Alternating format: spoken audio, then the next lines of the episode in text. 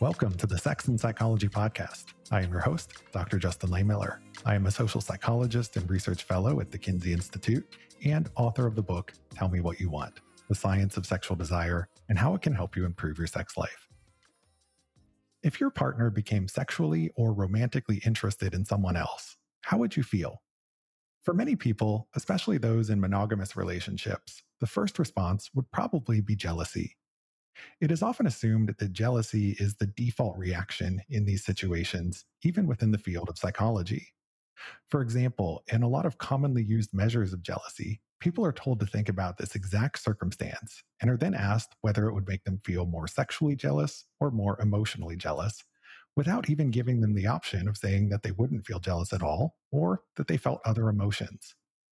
The reality is that for some people, particularly those in consensually non-monogamous relationships, they often feel positive emotions in response to their partner developing interest in or relationships with others, a phenomenon known as compersion. So that's what we're going to be talking about today. We're going to be exploring factors that can both promote and inhibit compersion, whether you can learn to feel compersion if this is something you don't currently experience, how compersion and jealousy are linked, as well as whether you need to feel compersion in order to be successful and happy with polyamory. I am joined by Doctor Sharon Flicker, a clinical psychologist who researches intimate relationships. She is an assistant professor of psychology at California State University, Sacramento. This is going to be a fascinating and informative conversation. Stick around, and we're going to jump in right after the break. Looking to become a certified sex educator, counselor, or therapist? Check out the Modern Sex Therapy Institutes. M S T I offers certifications in sex therapy, L G B T Q I A affirmative therapy, alternative relationships, and more, as well as a P H D program in clinical sexology. All programs can be completed one hundred percent online and are flexible and customizable to meet the needs and schedules of even the busiest participants. You can take live courses the third weekend of each month and choose from over three hundred archived workshops taught by renowned experts in the field. For more information, visit modern sex therapy institutes dot com. That's modern sex therapy institutes dot com. Hi, Sharon, and welcome to the Sex and Psychology Podcast. Hi, Justin. It's great to be here. Thanks for having me. Thank you so much for joining me. It's a pleasure to speak with you. I'd like to begin our conversation by asking you to tell us a little bit about yourself and how you became a relationship researcher. So what is it that drew you to this area? That's a great question. That kind of evolved over time. I knew that I wanted to be a psychologist when I was in high school, and specifically I wanted to be a family therapist. And that was my goal throughout all of grad school until I got my P H D. I mostly focused in families rather than in intimate relationships. And then over time, I just kind of began to drift closer to intimate relationships. I will say that I took a psychology of relationships course in college. That was probably one of my favorite courses. And that's kind of how I got I got into it. And, you know, I've heard that story or something similar from a lot of people where there was this foundational course that they took in college on relationships or sexuality that just awakened or sparked their interest in this area. And it makes sense because these are topics that in, say, high school, we don't really tend to get any training on. And many of us don't realize that there's a whole science built around these topics. So when you kind of open up that door for the first time, I think we're often flooded with all of these questions about, oh, what, what can I learn now? And what are the questions that haven't yet been asked? So I know that that's been an experience for a lot of folks. So thanks for sharing that. And one of the things that you study within relationships specifically is consensual non-monogamy and this phenomenon I mentioned at the top of the show called compersion. Now, you co-authored a paper recently in the Archives of Sexual Behavior on this topic, which is what we're going to be focusing on today. And you recruited a sample of people who had experience with both consensual non-monogamy and compersion.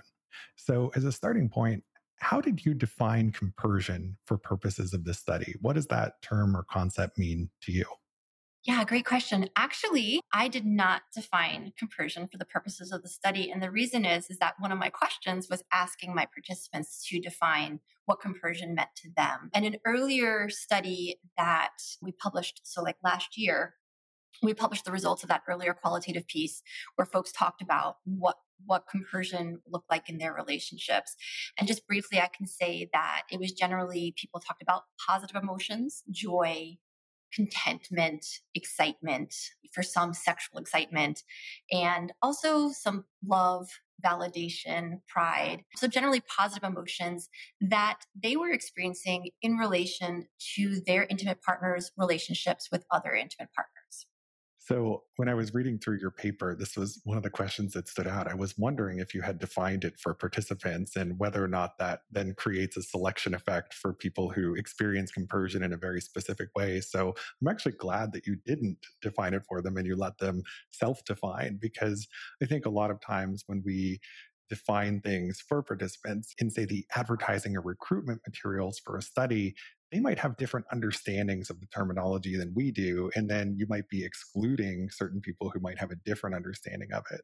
So it sounds like in the earlier paper that you did, there seems to be a bit of variability in terms of the specific types of positive emotion. So positive emotion is kind of the key defining point of compersion, but whether it's love or sexual excitement or joy or pleasure, you know, these can all be a little bit different. So I guess that means the experience of compersion doesn't necessarily look exactly the same for everyone, right?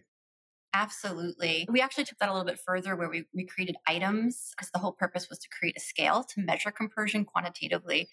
And, um, Based on, you know, dozens of items, we then did an, an exploratory factor analysis, confirmatory factor analysis, you know, statistics to look at themes. And what we found was that there was three main types of compersion. There was compersion that was kind of a, a lower level joy or contentment about their partner's relationships with more esta- established metamors. So a metamor is someone that your partner is intimately involved with that you are not, or that's how we defined it. So there's like a low level positive feeling towards, like, I guess I should say a less intense positive emotion towards their partner's relationships with longer term established metamors. Then there's kind of this like higher intensity excitement, you know, maybe giddiness about their partner's potential involvement with newer partners or just, you know, new partners that are just starting off or a hookup that's kind of temporary.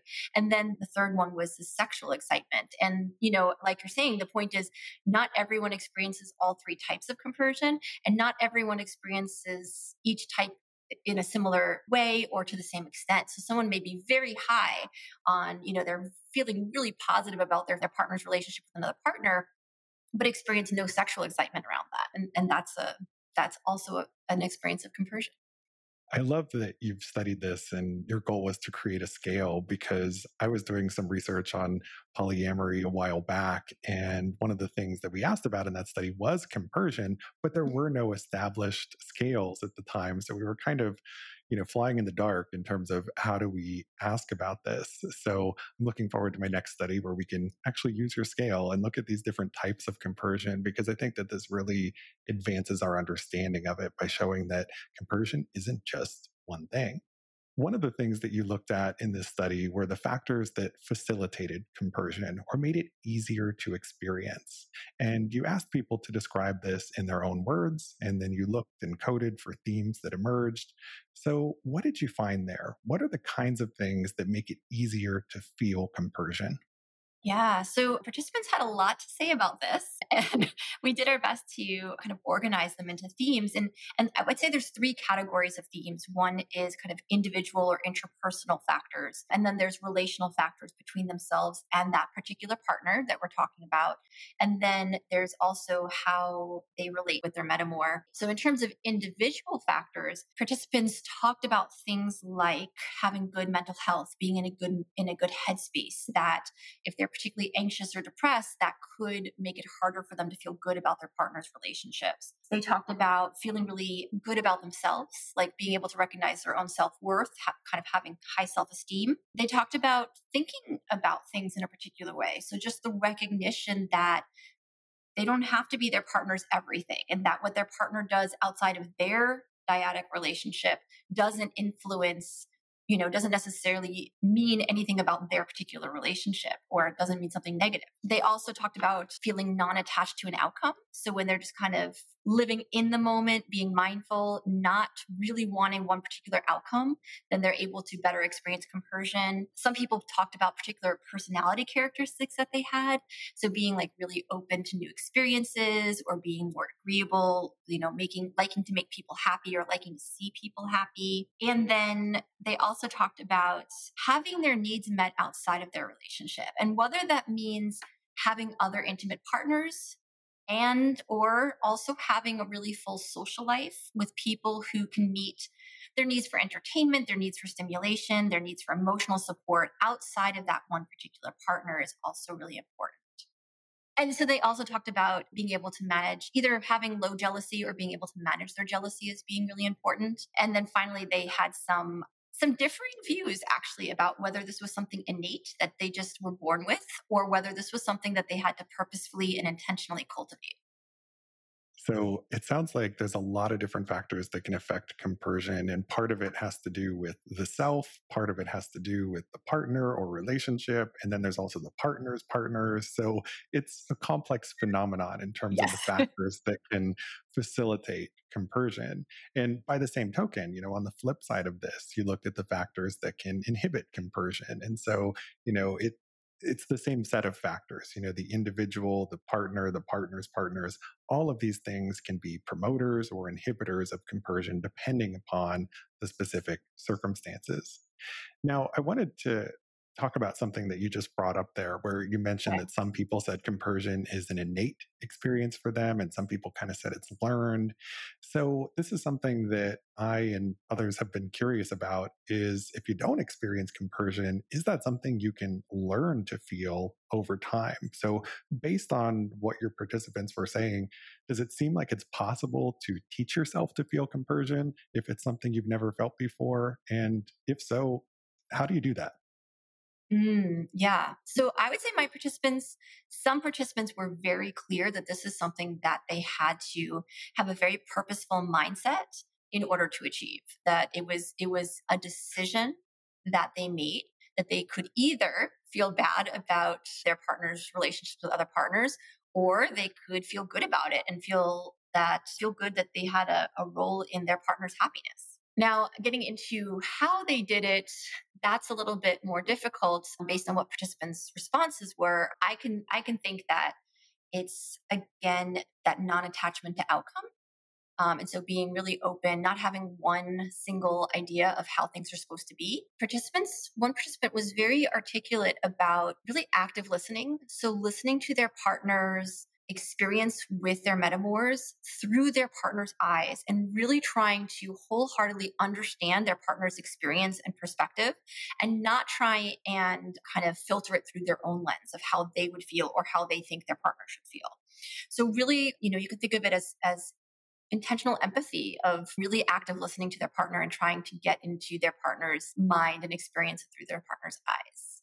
I think that makes a lot of sense because we have a tendency to just filter everything through our own lens, our own perspective. And oftentimes, if, say, a partner is interested in somebody else or just sexually attracted to someone else, we can sort of spiral out of control and kind of let our mind wander and think about all these different things that it might mean. And maybe it means they're not attracted to me anymore, or they want to leave the relationship. And so it is a conscious choice in terms of whether you want to go down that path or whether you really want to try and understand your partner's perspective and where they're coming from and how they're feeling. So you kind of need some radical empathy, it sounds like, in order to learn compersion if that's something that you don't currently experience. But it certainly sounds like there's variability where some people might just have personality styles that predispose them to making it easier to feel this emotion, whereas for other people, it might be kind of a hard-fought battle in terms of getting there.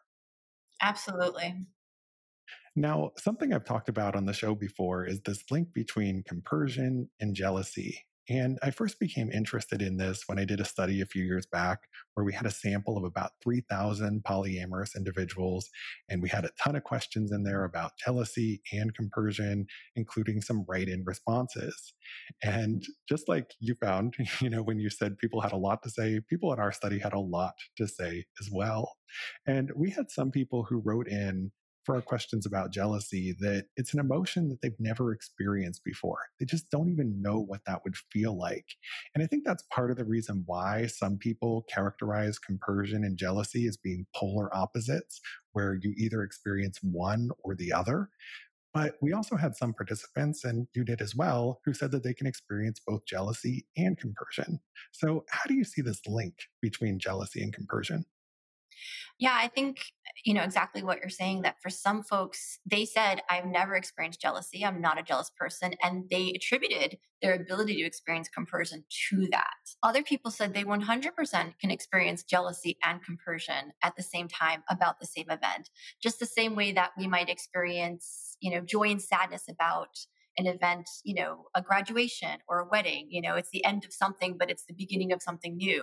So we can feel two ways about the same event. And sometimes this isn't from my research, but previous research has indicated that some people can kind of play erotically with jealousy. And so take something that a lot of people experience in a negative manner and kind of use it in a in a way that might be very positive for them. I think one thing that did come up over and over again with my participants is that it's hard to experience compersion when the jealousy isn't well managed. So you can experience jealousy, but you also can learn how to manage your jealousy so that it's not, you know, overwhelming. And I think that's the important piece.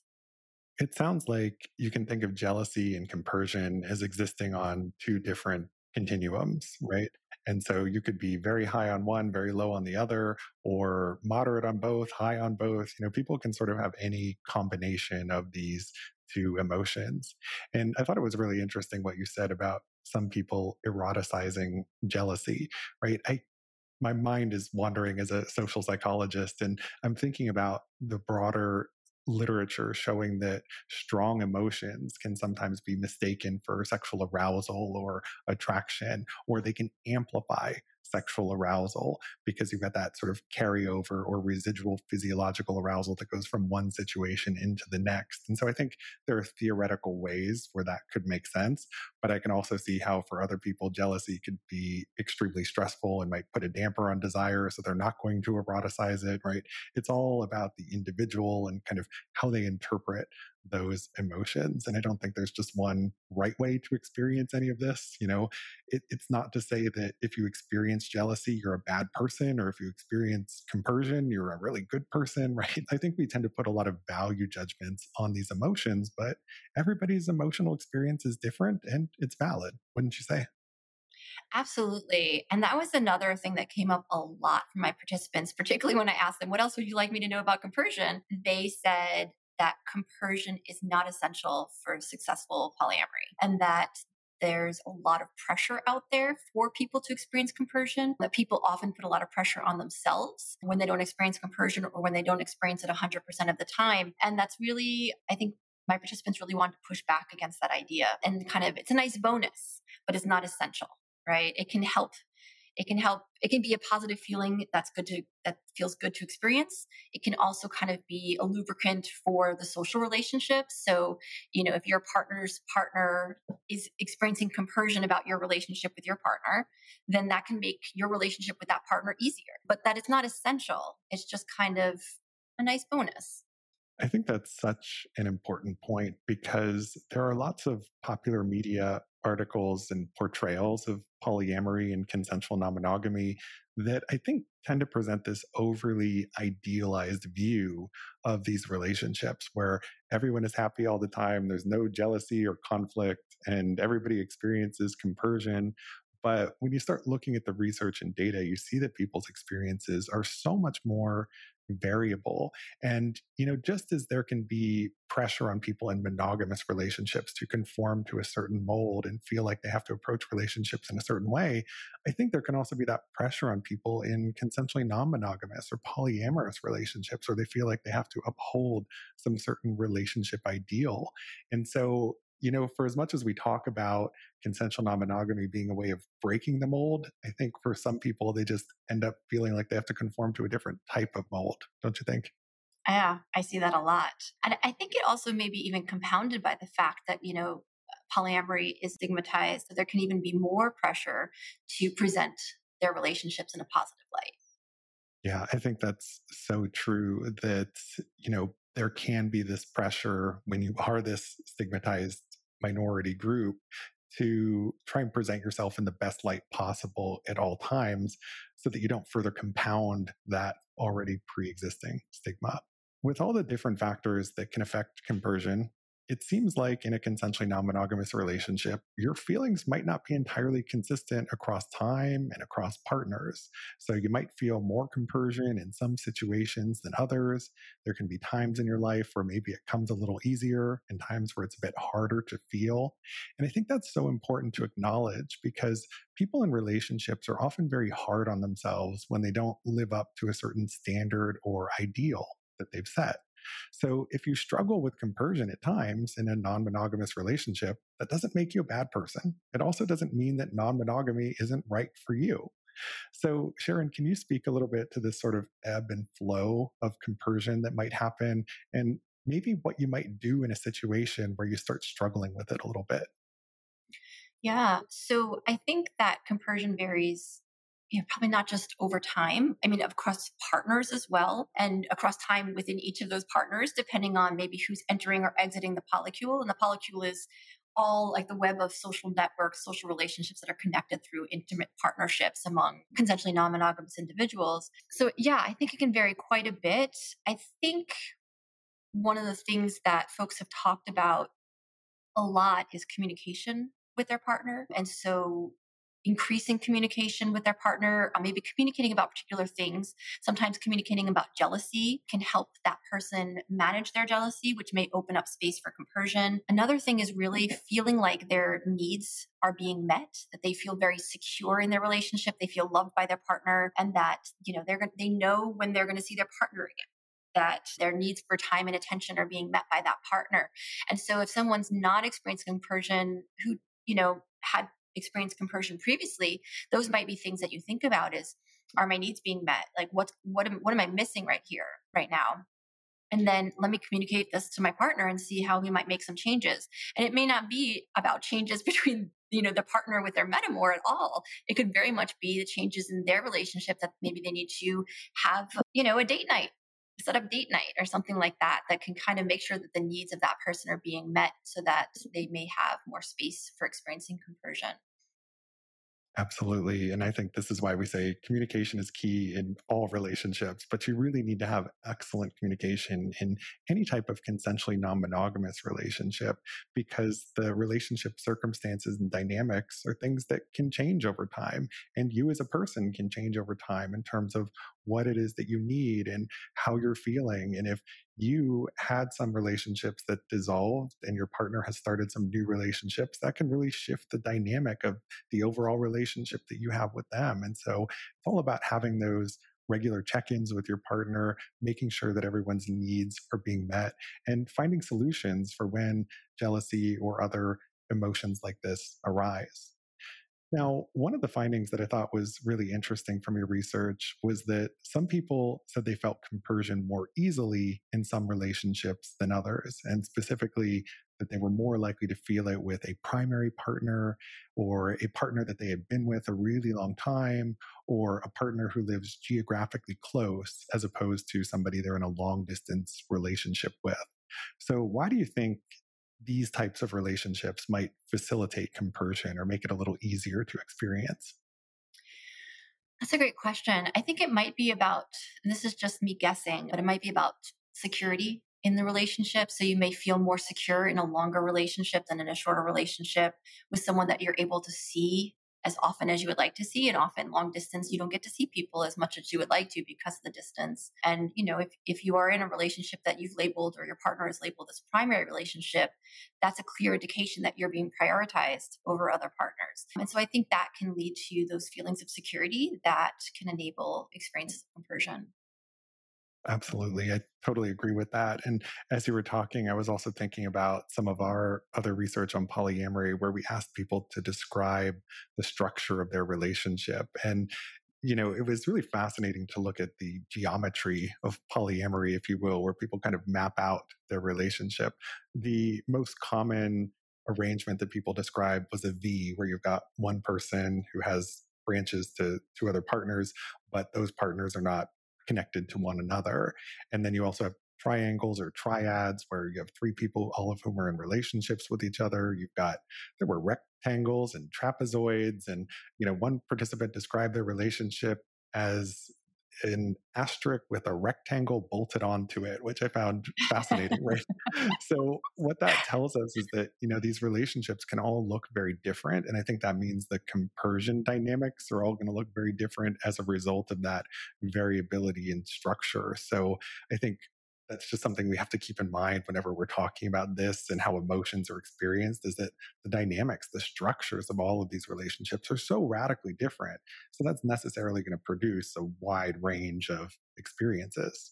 And another interesting finding from your paper is that the relationship that people have with their partners' partners, their metamors, seems to be really important for feeling compersion, as you mentioned.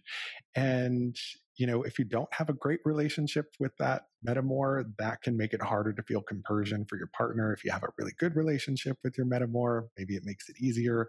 So I guess I'm just curious, if you're struggling in terms of your relationship with your metamor or metamors, what can you do about that? You know, I think it's a common thing that arises, but people often struggle with, what do I do in this situation if I don't like my partner's partner, and then that's sort of getting in the way of or interfering with my relationship with my primary partner, or they might not consider them to be primary, but how do you navigate those complex relationship dynamics?